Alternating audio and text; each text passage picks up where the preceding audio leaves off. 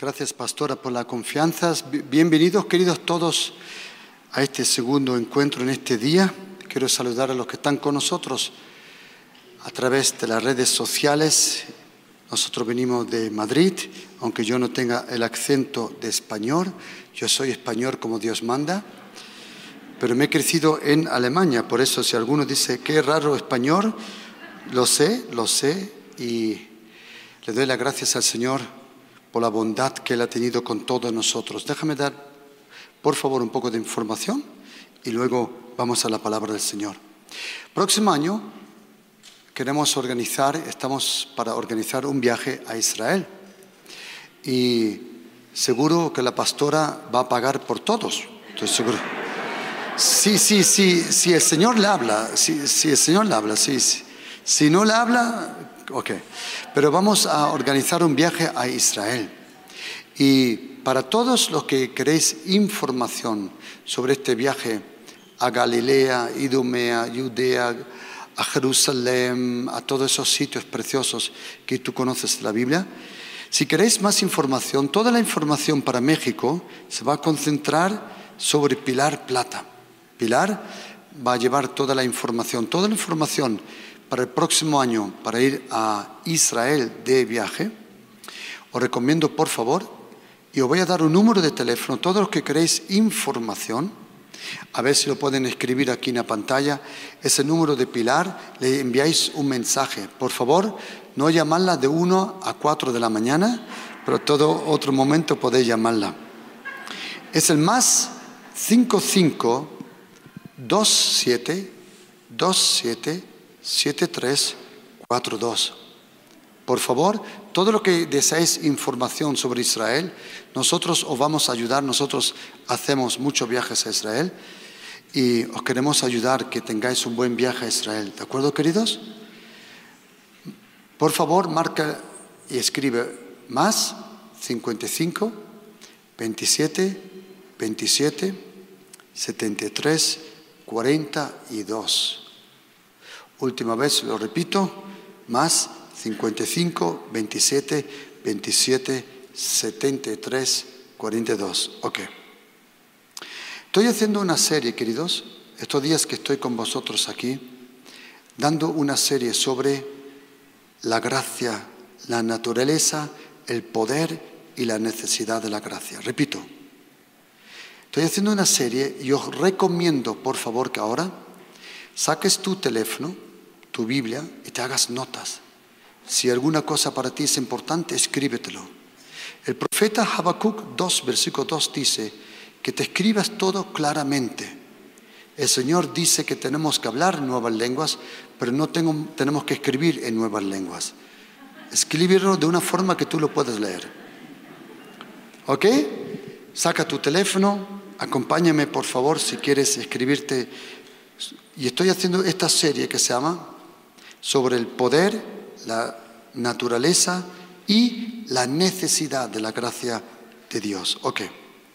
Ahora en, esta, en este culto, en esta celebración, la predicación que voy a dar se llama, el título se lo quiere escribir, las características de la gracia. ¿Qué son características de la gracia de Dios? Ok. ¿Por qué le llamo características de la gracia? Porque la gracia es el espejo de la vida de Jesucristo. La gracia es el espejo de la vida, o el reflejo, creo que se dice en español, el reflejo de la vida de Jesucristo. ¿Qué significa la gracia de Dios? Ok, ¿qué significa la gracia de Dios? Mirad, querido, mirad. Cuando Dios el Padre nos creó, Él nos creó para tener comunión con nosotros. Pero nosotros le dimos la espalda a Dios. Nunca Él se separó de nosotros. Fuimos nosotros los que nos separamos de Él. Pero como Dios el Padre tiene un amor que nosotros no tenemos idea de ese amor. En griego, en el lenguaje griego, hay tres palabras para amor. Una es filos o fileo, que es el amor entre hermanos. Es el amor mutuo. Yo te amo si tú me amas. Luego hay otra palabra para amor que interesantemente no aparece en la Biblia, que es eros, de erótica, que es el amor al cuerpo y no a la persona. Esa palabra no aparece en la Biblia porque Dios el Padre no te permite amar un cuerpo si no amas el corazón en ese cuerpo. Ok. La tercera palabra para amor se llama agape o agapao, significa yo te amo aunque tú no me ames. Hay unos pajaritos que se llaman agaponis, no sé si habéis oído ese nombre, agaponis. Agaponis. La característica de esos pajaritos agaponis es esta, que ellos se juntan para siempre y si uno de los dos muere, el otro nunca más busca otra pareja. Yo creo que hay pájaros que tienen más cerebro que algunos hombres, pero es otra cosa. Ok. Dios el Padre nos ama, querido. Mira, queridos, Él no nos ama con un amor platónico, no, no, no. Él no nos ama con un amor teorético, queridos. El amor de Dios es real, es impresionante. El amor de Dios es el amor de Dios tiene un poder impresionante. El amor de Dios es como si tú solo necesitarías un vaso de agua para toda tu vida, pero te pones bajo las cataratas de Niagara y caen todas esas aguas. Así de grande es el amor de Dios. El amor de Dios es impresionante. Su amor es no, no hay palabras. Cuando Él te rodea con su amor, cuando Él viene con su presencia, su amor te rodea, es impresionante. Su amor te recarga, su amor te protege, su amor te sana, su amor te restaura, su amor te cambia. Es impresionante. Su amor quita la amargura, su amor es impresionante. El amor de Dios existe, es real y se puede experimentar. Dios el Padre nos ama, nos ama, Él nos ama, Él nos ama, Él nos ama con un amor que es impresionante. Pero como nosotros no hemos separado de Dios, Él no deja de amar, porque el amor tiene algo, el amor es eterno, el amor de Dios no es parcial ni temporal, el amor de Dios tiene una característica, es eterno.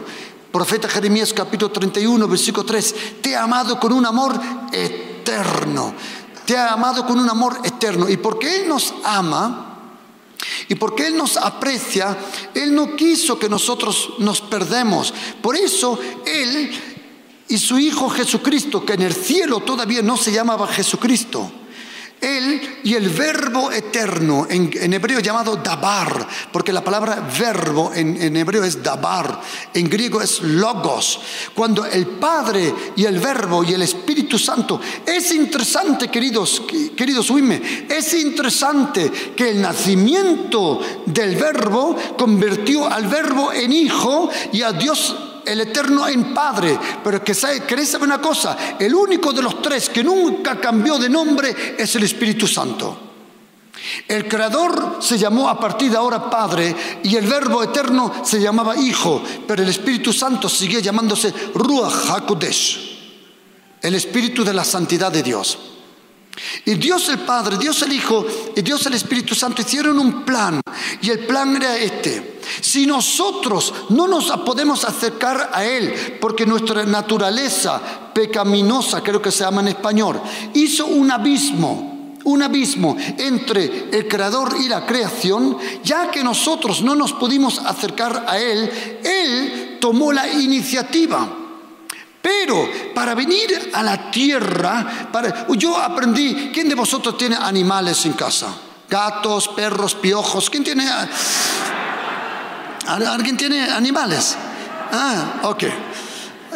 Mira, cuando, cuando yo tenía un gato, un precioso gato, yo no quería animales, pero un día mis hijas eh, querían un gato y nos dieron un gato, Mickey un gato precioso, un gato precioso, que tengo historias que contaros de ese gato que una predicación os podía dar de la, de la gracia de Dios y ese gato. Pero no, no, no, tú, en uno de los peores tiempos de mi vida, cuando más me odiaron y más me persiguieron, ese gato enviado por el Señor me levantaba todas las mañanas a las dos de la mañana a orar.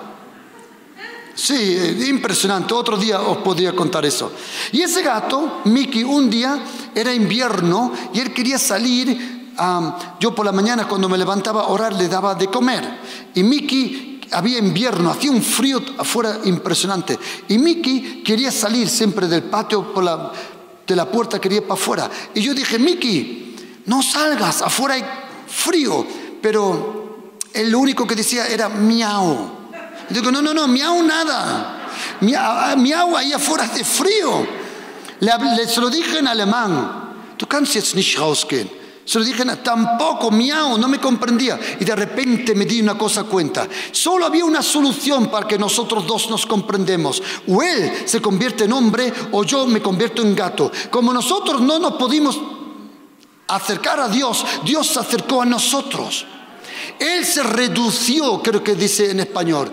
Mira, Dios Dios el Padre, Él envió a su Hijo Jesucristo, ya que nosotros no nos pudimos acercar a Él, Él se acercó a nosotros. ¿Cómo? Dios el Padre le preparó a su Hijo en Hebreos 10, versículos 5 al 7, le preparó un cuerpo, el cuerpo de una virgen. Él le preparó un, cuerpo. Hay personas que dicen, ¿usted me va a contar que una virgen puede tener un hijo? Pero tú no te crees, ¿no eres tú el que cree que de la nada hubo polvo y gases? Yo tengo polvo y gases cuando como garbanzos, pero no sé de dónde vinieron esos. En el principio solo había polvo, gases, gravitación. Si no había nada de dónde viene la gravitación, hubo una explosión de la explosión, vino una expansión de la expansión, vinieron gases, de los gases vino bola de fuego, de luego vino la lluvia, todo se puso frío y ahora estamos aquí Querido, perdona, si tú crees eso te felicito, pero para mí es más crecer y no ofendas mi inteligencia que Dios creó en el principio los cielos y la tierra. Así en este claro. Mira, y Dios el Padre, como nosotros no nos pudimos acercar, Él envió a su Hijo a través del Espíritu Santo. El Espíritu Santo ayudó al verbo cogerlo como semilla y implantarlo en una virgen para que el verbo se convierta en carne. Solo hubo una encarnación, jamás habrá otra encarnación. No existe la reencarnación. La encarnación solo funcionó una vez. Fue cuando el verbo se hizo carne. Esa es la encarnación. Jesucristo se hizo carne. Cuando Él se hizo carne, Él se tuvo que despojar Jesucristo en la gloria del cielo, como dice en Juan capítulo 17, 5, Él dice, Padre, glorifícame con la gloria que yo tenía contigo antes de la fundación del mundo. Él dejó su gloria. Filipenses capítulo 2, versículo 7 dice que Él se despojó para venir a la tierra. Él no pudo venir como Dios de la gloria. ¿Por qué? Porque Salmo 24, incluso cuando Jesucristo viene a la tierra, hasta las puertas eternas dicen, oh puertas eternas, levantar vuestras cabezas que entra el Rey de la Gloria. Y las puertas eternas no se dieron cuenta y preguntaron, ¿quién es el Rey de la Gloria? Y dice, es Jehová, el Dios de los ejércitos. Hasta los ángeles no sabían quién era. Y cuando Él vino a la tierra, cuando Él vino a la tierra, cuando Él vino a la tierra, Él se despojó y Él era hombre completamente como tuyo. ¿Por qué? Porque fue un hombre que perdió la batalla contra Satanás. Y si alguien quería ganar la batalla, tenía que ser un hombre. Si Él hubiera venido como Dios, Satanás hubiera dicho, eso no vale. Yo le gané a un hombre y si alguien me quiere vencer, tiene que venir como hombre. Dios dijo, ¿quieres un hombre? Te voy a enviar uno. Y ahí a quien te voy a enviar. Envió a su Hijo Jesucristo. Y cuando Jesucristo vino a la tierra, y ahora viene lo impresionante, Él nació sin pecado. Cuando Él nació en Betlehem, en Belén, en Betlehem, Betlehem, cuando Él nació, Él nació por primera vez desde Adán, un ser humano, nació sin sin ninguna relación con el pecado. Su sangre en su cuerpo, hoy hay hombres que tienen una relación con una mujer, la mujer se queda embarazada, el hombre se va y dice, yo no tuve que ver nada, y le hacen un análisis de sangre, y ahí se puede ver la paternidad. También dicho en español eso. Si tú lo hubieras hecho una un análisis de sangre de Jesucristo, en sus, si no me equivoco, ah, yo sé que hay médicos aquí, pero hay cuatro clases de sangre, A, B, AB y cero o negativo, ¿no? Decime sí para que yo me lo crea, ya está. Y luego existe resus facto. Está bien dicho, ¿dónde están los médicos? El facto resus, resus facto. Si tú hubieras hecho un análisis de Jesucristo, en su sangre no hubiera nada de María. Porque Hechos capítulo 20 dice que la sangre de Jesucristo, dice, la sangre de Jesucristo, versículo 28, la sangre de Jesucristo era la sangre del Padre. Jesucristo tenía en, en su sangre la ADN del Padre.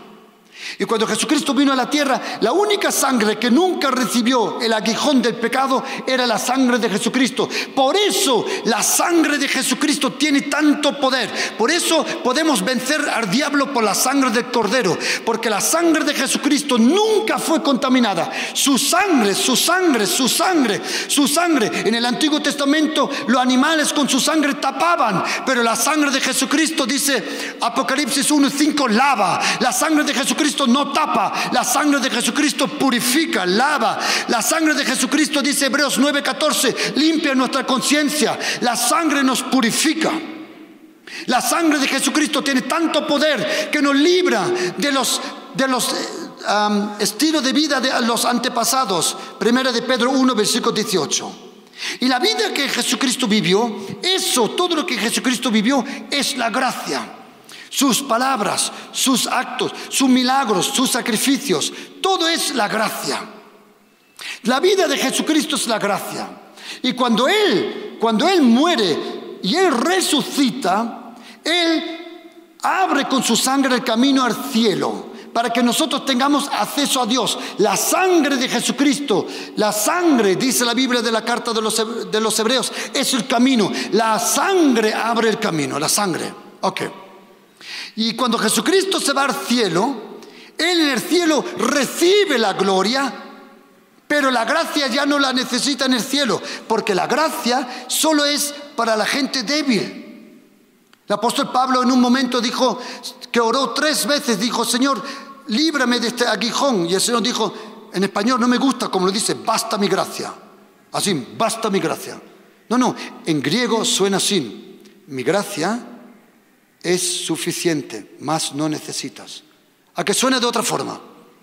Y entonces el Espíritu Santo vino con la gracia de Jesucristo. Cuando el apóstol Pablo se, repite, se despide en Hechos 20, versículo 32 y en segunda carta de Corintios 13, 14 dice, la gracia de Jesucristo esté con vosotros. ¿Por qué el apóstol Pablo habla de la gracia de Jesucristo como la cosa más identificadora de Jesucristo? Porque lo que nosotros necesitamos es la gracia. La Biblia dice en Efesios capítulo 2, a partir del versículo 8, que por la gracia somos salvos. La Biblia dice en Romanos 3, versículo 23, que todos hemos pecado. Pero en versículo 24 dice, pero somos justificados gratuitamente por la gracia. Tremendo que sí. Ok.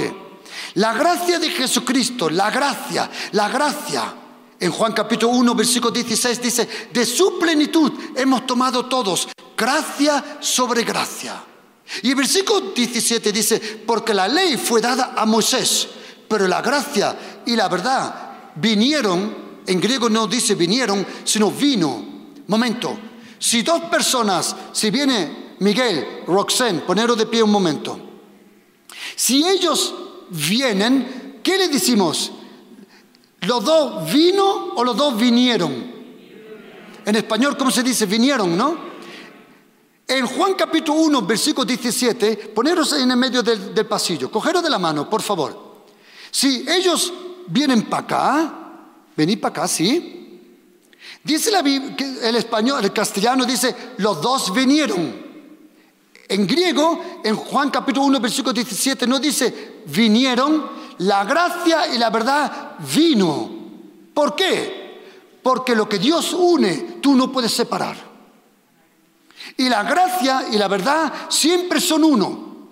¿Por qué? Porque la gracia y la verdad es una persona. Jesucristo es la gracia y Jesucristo es la verdad. Más, el Espíritu Santo es llamado el Espíritu de la gracia y el Espíritu de la verdad. Tremendo, ¿sí o no? El Padre es llamado el Dios de toda gracia y el Dios de la verdad. Ok. Esa gracia, esa gracia, esa gracia con cual es, se nos acercó a nosotros, queridos. La gracia de Dios se nos acercó, la gracia se nos acercó, la gracia se nos acercó. Dios, queridos, la gracia de Jesucristo es el día que experimentes la gracia. Te prometo, cuando sane tu familia, restaure tu corazón, cuando la gracia desate su poder, cuando porque la gracia no la comprendemos hasta que no actúe. La gracia que no se demuestra no se comprende. La gracia, el día que la gracia de Dios haga algo en tu vida, vas a decir, ahora comprendo la gracia. Esa gracia de Dios que se nos acercó, esa gracia de Dios que nos dio la fe, esa gracia de Dios que nos dio la salvación. Eso es lo que nosotros tenemos que vivir de la gracia, queridos. La vida bajo la gracia, Romanos capítulo 6, versículo 2 adelante, no estáis bajo la ley, sino bajo la gracia. ¿Qué significa vivir bajo la gracia? El apóstol Pablo lo sabía muy bien. Nadie mejor que el apóstol Pablo. ¿Por qué? Él era fariseo. Y para ser fariseo tenías que saber gran parte del Antiguo Testamento de memoria. Él sabía la Torá, los profetas y las escrituras, gran parte de memoria. Y él intentó alcanzar esa, esa justicia por la ley, pero no la consiguió hasta que tuvo un encuentro con Jesucristo. Y entonces él se dio cuenta que lo que él pretendía tener por la ley, que no funciona, solo se recibe por la gracia. Cuando Pedro estaba en Antioquía y vinieron unos cuantos del grupo de Santiago o de Jacob, como dice literalmente, a Antioquía, en una ciudad en Turquía, Pedro, Benabé, Silas, todos estaban comiendo con los gentiles. Pero cuando oyeron, oye, Viene alguien de, Pedro, de Santiago, está a dos kilómetros. Ellos se retiraron. Y dice la Biblia que Pablo se puso más bravo que cuando uno come chili habanero. ¿Cómo se llama eso? Y dijo Pablo, dice, para. ¿Cómo vosotros os separáis de ellos? ¿Cómo vosotros le obligáis a los gentiles vivir como judíos, si vosotros judíos sabéis que no lo vais a conseguir sino solo por la gracia y por la fe, ¿cómo vosotros obligáis a ellos a vivir de una forma que vosotros sabéis que no funciona? Tremendo que sí. Hoy alguien quiere darle a Dios gracias por la vida del apóstol Pablo, que los puso firmes. ¿A que sí? Queridos, la gracia, la gracia de Dios. Oh, aleluya. La gracia, la gracia, la gracia tiene poder en tu presente y tiene poder en tu pasado y poder en tu futuro. Te lo voy a enseñar ahora. La gracia de Dios es impresionante. Dice Hechos capítulo 14, versículo 3, que Dios dio testimonio con milagros. Queridos, mientras estoy predicando en mi debilidad, en lo torpe que soy con mi idioma, en lo poco que sé expresarme, yo confío completamente en la gracia, que la gracia de Dios, la gracia de Dios, la gracia de Dios, la gracia de Dios va a hacer su obra en cada uno de vosotros. Ah, mira lo que dice, Dios dio testimonio con milagros, van a suceder milagros en tu debilidad. Mira, yo no puedo oír eso cuando alguien dice, si tienes fe puedes ser sanado. ¿Y qué pasa si no tienes fe? La gracia de Dios. En el Antiguo Testamento Dios te mandaba, en el Nuevo Testamento Dios provee. Si no tienes fe y eso, el Señor te ama, Él ya te va a ayudar de todo corazón. Es interesante que somos salvos, somos salvos por la gracia, pero de alguna forma nosotros evangélicos caemos en la ley. Ah, si tú, si tú no haces eso, tu familia no es bendecida. A ver, ¿sí o no? Caemos en un legalismo, en un legalismo. Que no, tengo buenas noticias para todos, para mí. Todos somos débiles. Todos. Come on, talk to me. Sí, Santimonios, dime, dime algo. Sí. No me ponga, oye, aleluya, pero mañana por la suya, ¿sí o no? Todos necesitamos la ayuda de Dios.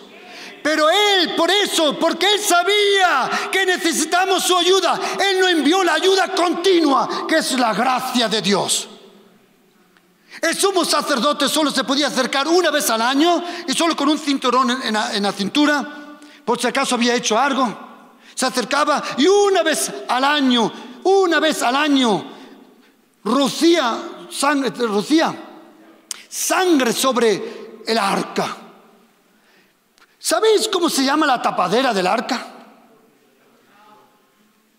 La tapadera de la gracia. La ley estaba en la caja, pero la gracia estaba encima. ¿Y qué era lo que, lo que había en la tapadera? Dos cherubines, ¿sí o no? Son los cherubines de Dios que protegen la gracia de Dios. Tremendo. Y tú y yo no entramos una vez al año dentro. Tú y yo tenemos acceso continuo. Como dice Romanos 5, versículo 2. Por la fe tenemos acceso a esa gracia. Tú y yo vivimos continuamente en el santuario de Dios. Tú y yo vivimos continuamente ahí en dentro. ¿A que sí? Y ahora mira, cuando dice Jesucristo, buscad primero el reino de Dios, si tú buscas primero el reino de Dios, lo primero que tú tienes un encuentro es con el trono de Dios. Si Él dice, buscad primero el trono de Dios, ¿qué dice? ¿Qué está? ¿Cómo es un reino gobernado? Por el trono. Hebreos 4, versículo 16 dice que el trono del reino es el trono de la gracia. Por eso el reino de Dios es el reino de la gracia.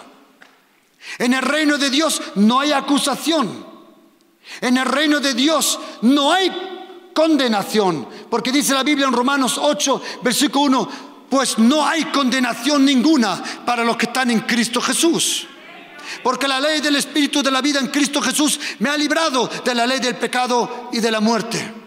Porque lo que era imposible para la ley, porque era débil por la carne, Dios envió a su Hijo en forma de la carne para cumplir toda la ley. Jesucristo cumplió para nosotros. Jesucristo cumplió para nosotros. ¿Os puedo enseñar un ejemplo? ¿Estáis conmigo? ¿Tenéis, eh, ¿cómo, tenéis, ¿cómo se llama? DNI, ¿cómo le llamáis? Certificación de vuestros pasaportes, ¿cómo le llamáis? INE. Dame, dame tu INE. Dame tu INE. No, no, no, para, quédate ahí. Dame tu INE. No, no, dame tu INE. Dame tu INE. Dame más cines. También los falsificados, dame más cine. Dame más cine. Más cine. Más cine. Ok, ¿estáis conmigo? Pastora, mirad para acá. Aleluya. Aleluya. Mira, necesito a un diablo. Ven aquí.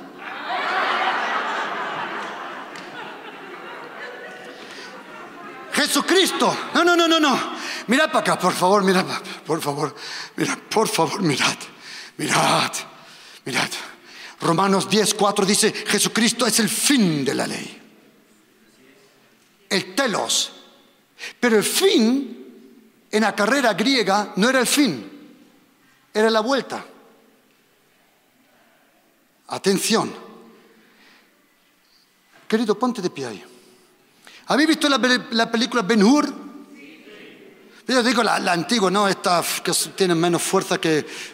Yo digo la antigua, la verdadera. Charles, ¿quién de vosotros se ha dado cuenta que antiguo había verdaderos hombres en las películas? No, y que parecen unos pibis por ahí. ¿Habéis visto? Unos enanos, que esto me van a salvar el mundo. Yo soy todavía de la generación que sabía que Dios es bueno, Rambo, Terminator. ¿Quién de vosotros? Charles Bronson, ¿quién de vosotros conoce verdaderos hombres? John Wayne, ¿quién de vosotros verdaderos? Cuando hombres eran como hombres y no blanducho. No, no, no. Hombres son hombres y mujeres son mujeres, dice mi padre. Tenía razón, era filósofo, era fantástico. Hombres son hombres y mujeres son mujeres. Hombres se comportan como hombres y mujeres como mujeres. Hombres comen como hombres y mujeres comen como mujeres. Punto. ¿Sí o no? Sí. Que nadie nos intente convertirnos en mujeres. Es, es otra cosa. Se me salió, no sé por qué. Ok. ¿Conocéis la película Ben Hur? Cuando corren en la carroza, ven un poquito más para acá, ahí. Cuando corren en la carroza, ¿carroza? Carroza, calla.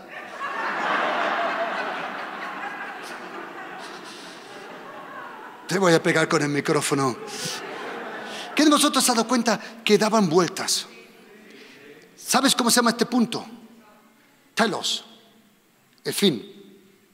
Pero el fin era el principio de algo nuevo. Cuando la Biblia dice que Jesucristo es el telos, había dos explicaciones. Cuando se corría, había una tela antiguamente, hoy hacen cámaras. Cuando se corren los 100 metros, se hace una foto. Antiguamente, ¿quién de vosotros sabía que había una cinta? ¿Sabes cómo esa cinta le llaman? Telos. Y el que rompía la cinta ganaba. Ok. Cuando dice la Biblia que Jesucristo es el fin de la ley, atención, hubo una carrera entre Satanás y Jesucristo. Pero hay un problema, que Jesucristo tiene velocidad de luz. Él es la luz. Y Él tiene velocidad de luz. ¿Sabéis por qué el ser humano jamás podrá construir un constructo, un vehículo para acercarse a la luz, a la velocidad de la luz? Porque en el momento que te acercas a la velocidad de la luz, entras en eternidad y dejas de existir. Y hubo una carrera entre Jesucristo y Satanás. ¿Cómo se dice en español? Atento. Vale, dilo tú. En sus marcas. ¿Vale? ¿Listos? ¡Fuera! Y ahora Jesucristo gana la carrera. Cumplió la ley. Pero ¿qué pasa con todos vosotros? Mirad para acá, había un truco. Lo que Satanás no sabía. Que todos nosotros estábamos en Cristo Jesús. Mira, mira, espera, no, no, no. Luego puede aplaudir lo que quiera, mira. Aprende, ahora aprende. No, no, no, no. Serio, aprende, por favor. Luego puede aplaudir lo que quiera. Un flamenco si quieres cantar lo que quieras. La Biblia dice que nosotros fuimos elegidos en Cristo Jesús, que nosotros estábamos en Cristo Jesús. Lo que Satanás no sabía, que todos nosotros estábamos en Cristo Jesús. Y cuando Jesucristo ganó la carrera y llegó al telos, cuando ganó la carrera y dio la vuelta y se fue para el cielo, Él te llevó a ti como vencedor. Tú no corriste la carrera, pero tú estabas en Él. Por eso, cuando Él gana la carrera y llega al cielo, ahora te tengo a Dios, vamos para sanarte, vete para arriba, Dios. Vamos para arriba, sube. ¿Qué día más bueno para ti? ¿A que sí? ¿Eh? Ahí, quédate ahí. Cuando Él llega, quédate ahí. Cuando Jesucristo llega al cielo, cuando Él llega al cielo, Él llega al cielo detrás de la resurrección. El Padre lo recibe. Pero lo que nadie sabía, que al recibir a su Hijo, no estaba recibiendo a todos de nuevo. Y Él Jesucristo se siente a la diestra del Padre. Y ahora siempre que tú ores y di, Padre, ayúdame, dilo en voz alta. Aquí está, ayúdale. Di, Padre, ayúdame. Este también está aquí arriba, toma. Padre, ayúdame. Tiene un coche blanco, esa todavía no.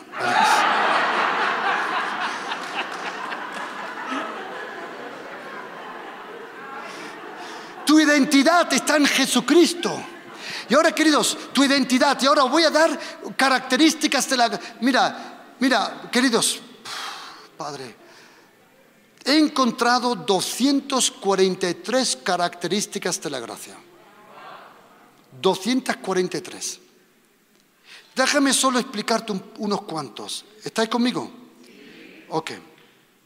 Solo quiero que estés atento, no te hagas notas. Según Salmo 5, versículo 7, la Biblia las Américas lo dice, yo me puedo acercar a Él, entrar a su casa por causa de su gracia. Dice, por tu gracia yo puedo entrar en tu casa. Según Salmo 23, versículo 6, solamente la bondad y la gracia me seguirán. Según Salmo 59, solo os saco unos cuantos. Según Salmo 59, versículo 10, el Dios de mi gracia se adelantará delante de mí. Significa que Él ya estará donde tú llegarás mañana. Según Salmo 32, versículo 10, la gracia nos envuelve y nos rodea. Según Salmo 36, versículo 5, 57, versículo 10 y Salmo 108, versículo 4, la gracia llega hasta los cielos. Según Hebreos 4, 16, la gracia me ayuda en antemano. Según Salmo 119, versículo 41, las gracias, ahí dice en plural, las gracias vienen sobre mí. Según Salmo 32, versículo 22, viene la gracia sobre aquellos que esperan en Dios. Según Salmo 36, versículo 7, la gracia es preciosa. Según Isaías 54, versículo 10, la gracia nunca se apartará de mí. Según Hechos 20, 32, la gracia es mi herencia. Según Éxodo 34, versículo 7, la gracia alcanza mil generaciones de mi descendencia. Oh, os voy a decir una cosa, vuestros hijos están bajo la gracia. ¿Eh? Según Salmo 57, versículo 10, la gracia llega a los cielos. Según Salmo 92, versículo 2, la gracia la tengo que proclamar por la mañana. Según Salmo 136, la gracia permanece para siempre. Según Primera de Pedro 4, 10, la gracia de Dios es la gracia multiforme. Según Salmo, ¿sigo, queridos? Sigo. Según Salmo 117, versículo 2, la gracia de Dios es grande y abundante sobre nosotros. Según Salmo 90, versículo 14, la gracia nos sacia. Según Salmo 143, versículo 8, dice que la gracia, dice, se puede huir por la mañana. Según Salmo 143, versículo 12, la gracia terminará con mis enemigos. ¿Has oído? Si tú tienes dificultades con alguien, proclama la gracia, ya verás tú. Según Salmo 63, versículo 3, tu gracia es mejor que la vida. Tremendo que sí. Tu gracia es mejor que la vida. Según Titus 2, versículo 11, la gracia te sanará. No sé si hay un enfermo aquí. La gracia te, sanará. Dice, la gracia que sana y salva se apareció a todo ser humano. Según Lamentaciones 3, versículo 22, adelante, la gracia todos los días se renueva de nuevo. ¡Wow! Según Efesios 2.7, la gracia de Dios se demuestra. Y ahora, queridos, según Salmo, eh, perdona, Primero de Pedro 1.10, todos los profetas profetizaron sobre la gracia. Y os voy a enseñar una cosa, que quiero enseñarlo también de una forma. Según Primera de Pedro 1, versículo 13, dice, poned todas vuestras esperanzas sobre la gracia. Otra vez, poned toda vuestra esperanza sobre la gracia. En griego dice, mirad, espera todo lo que necesites de la gracia. Otra vez, todo lo que necesites de la gracia. Y tú y yo tenemos que tomar de la gracia. Tenemos que, Señor, dame más de tu gracia. ¿Por qué? Es tu herencia. Siempre que le pides al Señor la gracia, solo le estás pidiendo algo que te pertenece. ¿Quién de vosotros quiere un ejemplo bonito de la gracia? ¿Hay alguien? En Lucas 13 hay una parábola de Jesucristo que dice, que un hombre plantó en una viña, plantó un, no sé cómo se dice en español, chicómoro o algo de eso. ¿De acuerdo? Y, dice la Biblia, espera, esto lo voy a abrir. A ver, vamos a abrir las Biblias. Algunos cuando abren las Biblias suena así, mira.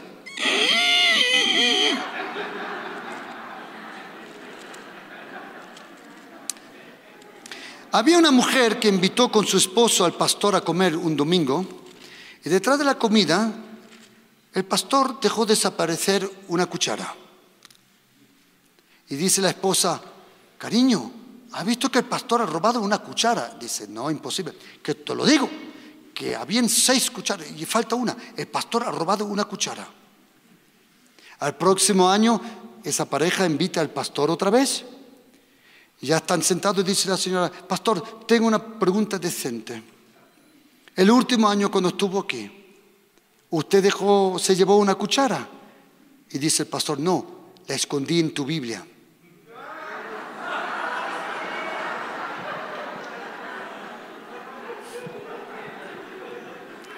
No había leído la Biblia en un año. Ok. ¿Estáis conmigo? ¿Estáis conmigo? Mira, Lucas 13 dijo también esta parábola. Tenía un hombre una higuera plantada en su viña y vino a buscar fruto en ella y no la halló.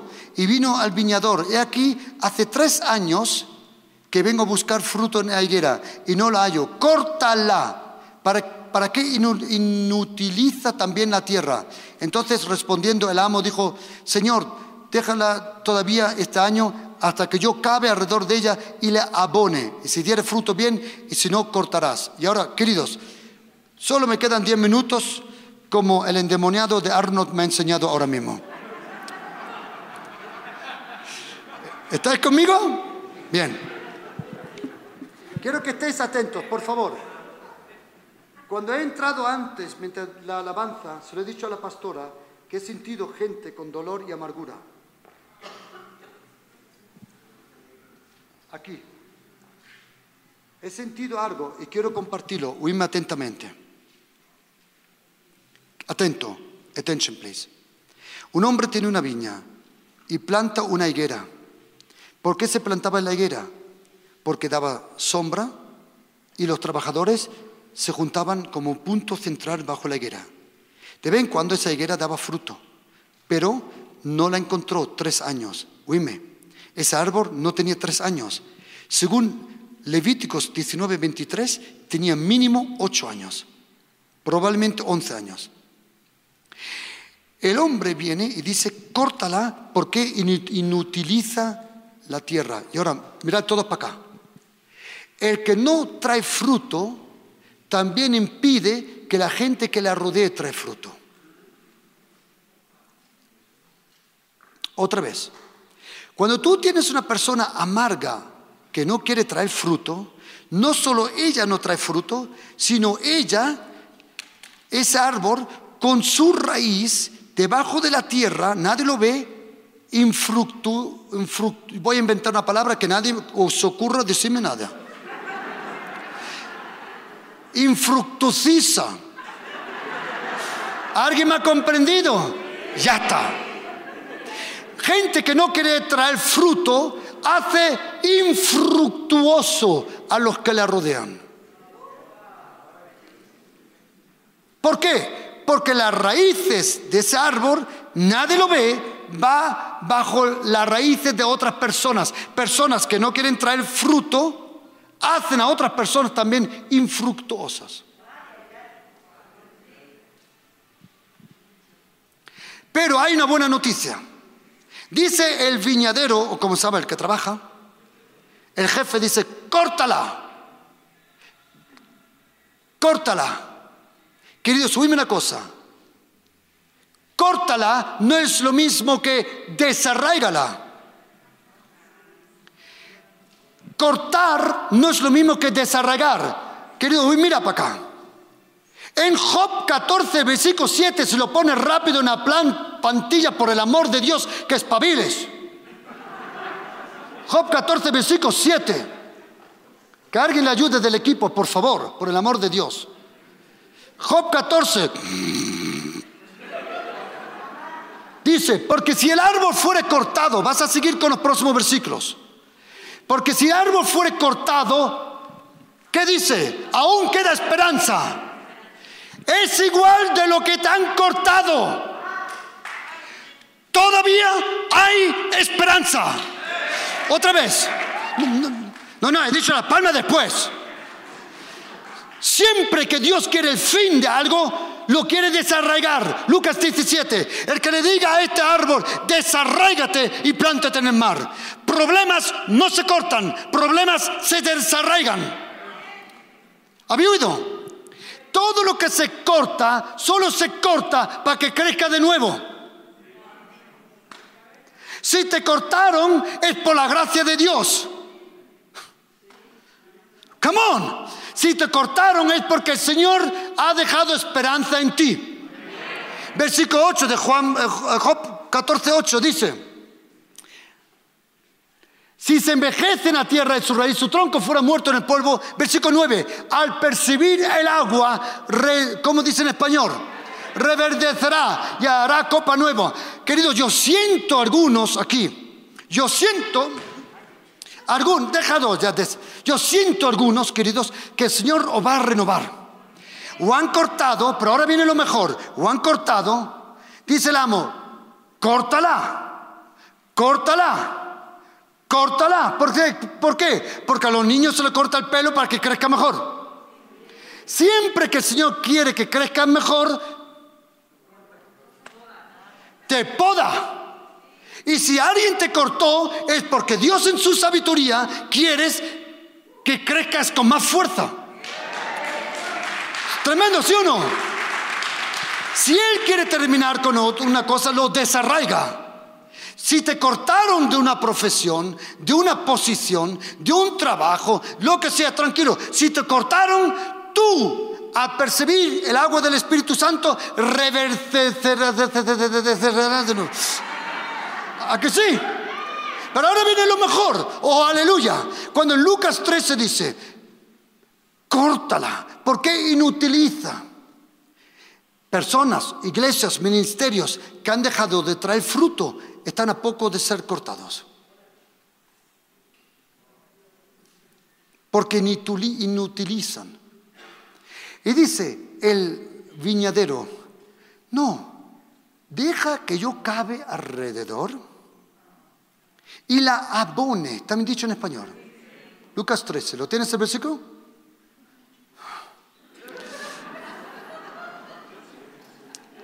Yo estoy acostumbrado a una velocidad. Yo digo el versículo y, sale así. Tengo a tres allí que son casi profetas. Antes que yo diga el profeta.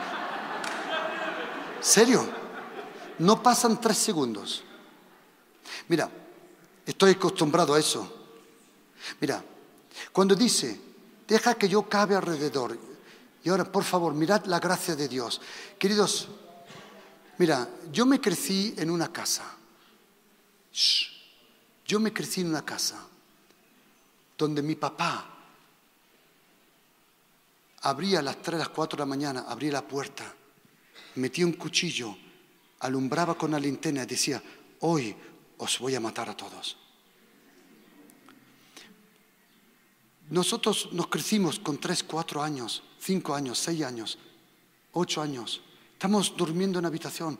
Mi papá abría la puerta, metía el cuchillo y decía, hoy nadie va a salir vivo de aquí. Le maltrataba a mi mamá, le pegaba a mi mamá. Y yo me juré que le iba a cortar el cuello un día. A la edad de 14 años le estaba pegando a mi mamá. Fui a la cocina y cogí el cuchillo del jamón, el, grande. Cogí el cuello de mi padre, lo levanté y no para cortar aquí, porque si no hubiera sobrevivido, sino aquí, para que desensangre. Cogí el cuello de mi padre, lo levanté, le puse el cuchillo para hacer así y mi mamá en el último momento me quitó el brazo. Yo odiaba a mi papá, lo odiaba. Yo tenía un puro odio que no os imagináis, un real odio, oscuro, todo el odio del mundo. Cuando Jesucristo, el Hijo de Dios, el día 30 de abril de 1989, a las 11 y 45 de la mañana, se me apareció se me apareció. Se me apareció y en un segundo, en un segundo, yo no he pasado todos los cursos de estos que somos aburridos con la hostia de sanidad interior. Y estos cursos, 27 pasos a la sanidad y 34 pasos para hacer, parece un, paso doble, es eso increíble. A mí el Señor en un instante, en un instante me perdonó, me lavó, me... No, no, he dicho las palmas para... que no se te ocurre. En un instante me salvó, en un instante me llenó con su amor, con su amor, con su amor. En la misma noche fui a mi papá que, que lo odiaba, le toqué la puerta porque mis padres estaban separados. Ese odio me estaba... El odio te come, no te estás dando cuenta. Y toqué la puerta, mi papá dijo, ¿qué quieres? Y dije, papá, solo quería decirte que te amo. Queridos, te quiero decir una cosa. La gracia, la gracia, el amor de Dios es impresionante. Oíme, y yo siempre me pregunté, ¿por qué tuve que pasar eso? ¿Por qué tuve que ver, las patadas de mi mamá en el suelo? ¿Por qué tuve que ver que mi padre con, un, con una escopeta la partió, una escopeta de hierro, nos pegó una paliza y la partió? Era un psicópata. Yo lo, cuando él se salvó antes de ser morir. Mi papá tenía un lenguaje que no te imaginas. Era un típico español del pueblo, bruto, que pegaba todo. Hoy estaría en la cárcel, cadena perpetua, por maltratos. Pero yo me pregunté, ¿por qué tuve que pasar eso? Y el Señor me dijo, por mi gracia. Digo, ¿por tu gracia? ¿Por tu gracia? Y dije, ahora me tienes que explicar eso bien rápido. Y el Señor me dijo, te voy a explicar a través de esta parábola. Y el Señor a través de esta parábola me explicó mi vida y probablemente la tuya. Y es esto. Cuando el hombre dice, deja que yo cabe alrededor de su raíz y la abone, la palabra abonar en griego es usar lo podrido. ¿De qué se hace el abono? De cosas podridas. ¿Quién de vosotros tiene un jardín en casa? Muchas veces cuando tú cortas lo metes en, una, en un bidón o algo para que se pudre y eso lo usáis como abono. Y entonces el Señor me enseñó, cuando me dijo, por, tu, por mi gracia, me dijo, usaré tu pasado como abono. Y el Señor me dijo, mi gracia provocará que eso podrido no te pudrirá, sino te dará más crecimiento todavía. Y quiero decirte que el Señor va a usar todo lo podrido de tu antepasado. Lo va a usar, no sé cómo, pero lo va a usar por su gracia para que tú traigas de nuevo fruto y de nuevo. Queridos, lo que aman a Dios, todas las cosas le van para bien. Que por eso la gracia de Dios, queridos, ¿quién de vosotros ha pensado, uy, me gustaría haber cambiado mi pasado? Pues tengo una buena noticia, tu pasado es lo podrido bastante para traerte fruto. Y tú vas a, mira, tu pasado no te va a frenar, a lo contrario, te va a abonar a crecer más rápido. Porque si Dios te sanó a ti, tú puedes sanar a otro. Y ahora, oíme una cosa de mi papá. Atención, mi papá, yo nunca me acuerdo haber sentido las manos de mi papá en mi espalda. Nunca me abrazó. Nunca me dijo te amo. Nunca, nunca me dijo nada bueno, jamás. Pero el día que el Señor se me apareció y Dios el Padre me dijo, todo lo que tu papá no te lo dio, yo te lo daré, te lo daré y más todavía. Cuando Él me rodeó con su amor y su gracia. Queridos, yo a todos en la iglesia Pasión por Cristo los abrazo. Me encanta acercarme a la gente. ¿Sabes por qué? Porque todo esto no lo tengo de mi papá terrenal, sino de mi papá celestial. Y Él va a renovar tu vida. Él lo va a hacer todo nuevo. ¡Aleluya! Porque la gracia de Dios es impresionante. La gracia de Dios convirtió a una prostituta en una Santa María Magdalena. ¿Sí o no? A un cobarde de Pedro en un león. Y es igual lo que ha pasado en el pasado. La gracia, querido Jiménez, para acá, miradme. Quiero que me miráis a estos ojos bellos, por el amor de Dios miradme, no os imagináis lo que va a venir, no os imagináis lo que va a venir, no os imagináis lo que va a venir, no os imagináis lo que va a venir, no os imagináis lo que va a venir, porque dice Isaías 3, versículo 10, rápido. Dile al justo que le irá bien. ¿Cómo dice Isaías 3, versículo 10. Oh Dile al justo que le irá bien. Dile al justo que le irá bien. Dile al justo que le irá bien. Dile al justo que le irá bien. Te irá bien. Dile al justo que te irá bien. Y tú dile, ¿por qué? La gracia de Dios. La gracia, la gracia lo hará. La gracia, dile justo, te irá bien. Dile, te irá bien, te irá bien, te irá bien, te irá bien, te irá bien, te irá bien, te irá bien. Dile al justo que te irá bien. ¿Por qué? Por la gracia de Dios. Dile otra vez. Dile al justo, mira, date la vuelta, pagano. Mira, dile, dile justo, te irá bien. Te irá bien te irá bien, te irá bien, te irá bien, te irá bien. Todo, todo irá bien, todo irá bien, todo irá bien. Dile al justo que le irá bien. En el nombre, dime por qué, pastor, tengo que decirle al justo que le irá bien. En voz alta. ¿Por qué tiene que decirle al justo que le irá bien? Porque todos los otros le dicen que no merece la pena vivir como un santo. Pero Dios dice, sí, dile al justo que irá bien. Y cada uno comerá del fruto de su mano, porque yo haré una diferencia entre el que me sirve y el que no me sirve. Te irá bien te irá bien, te irá bien, te irá bien, te irá bien, te irá bien, te irá bien, te irá bien, te irá bien, te irá bien, te irá bien, te irá bien, te irá bien, te irá bien. Dile al justo que le irá bien.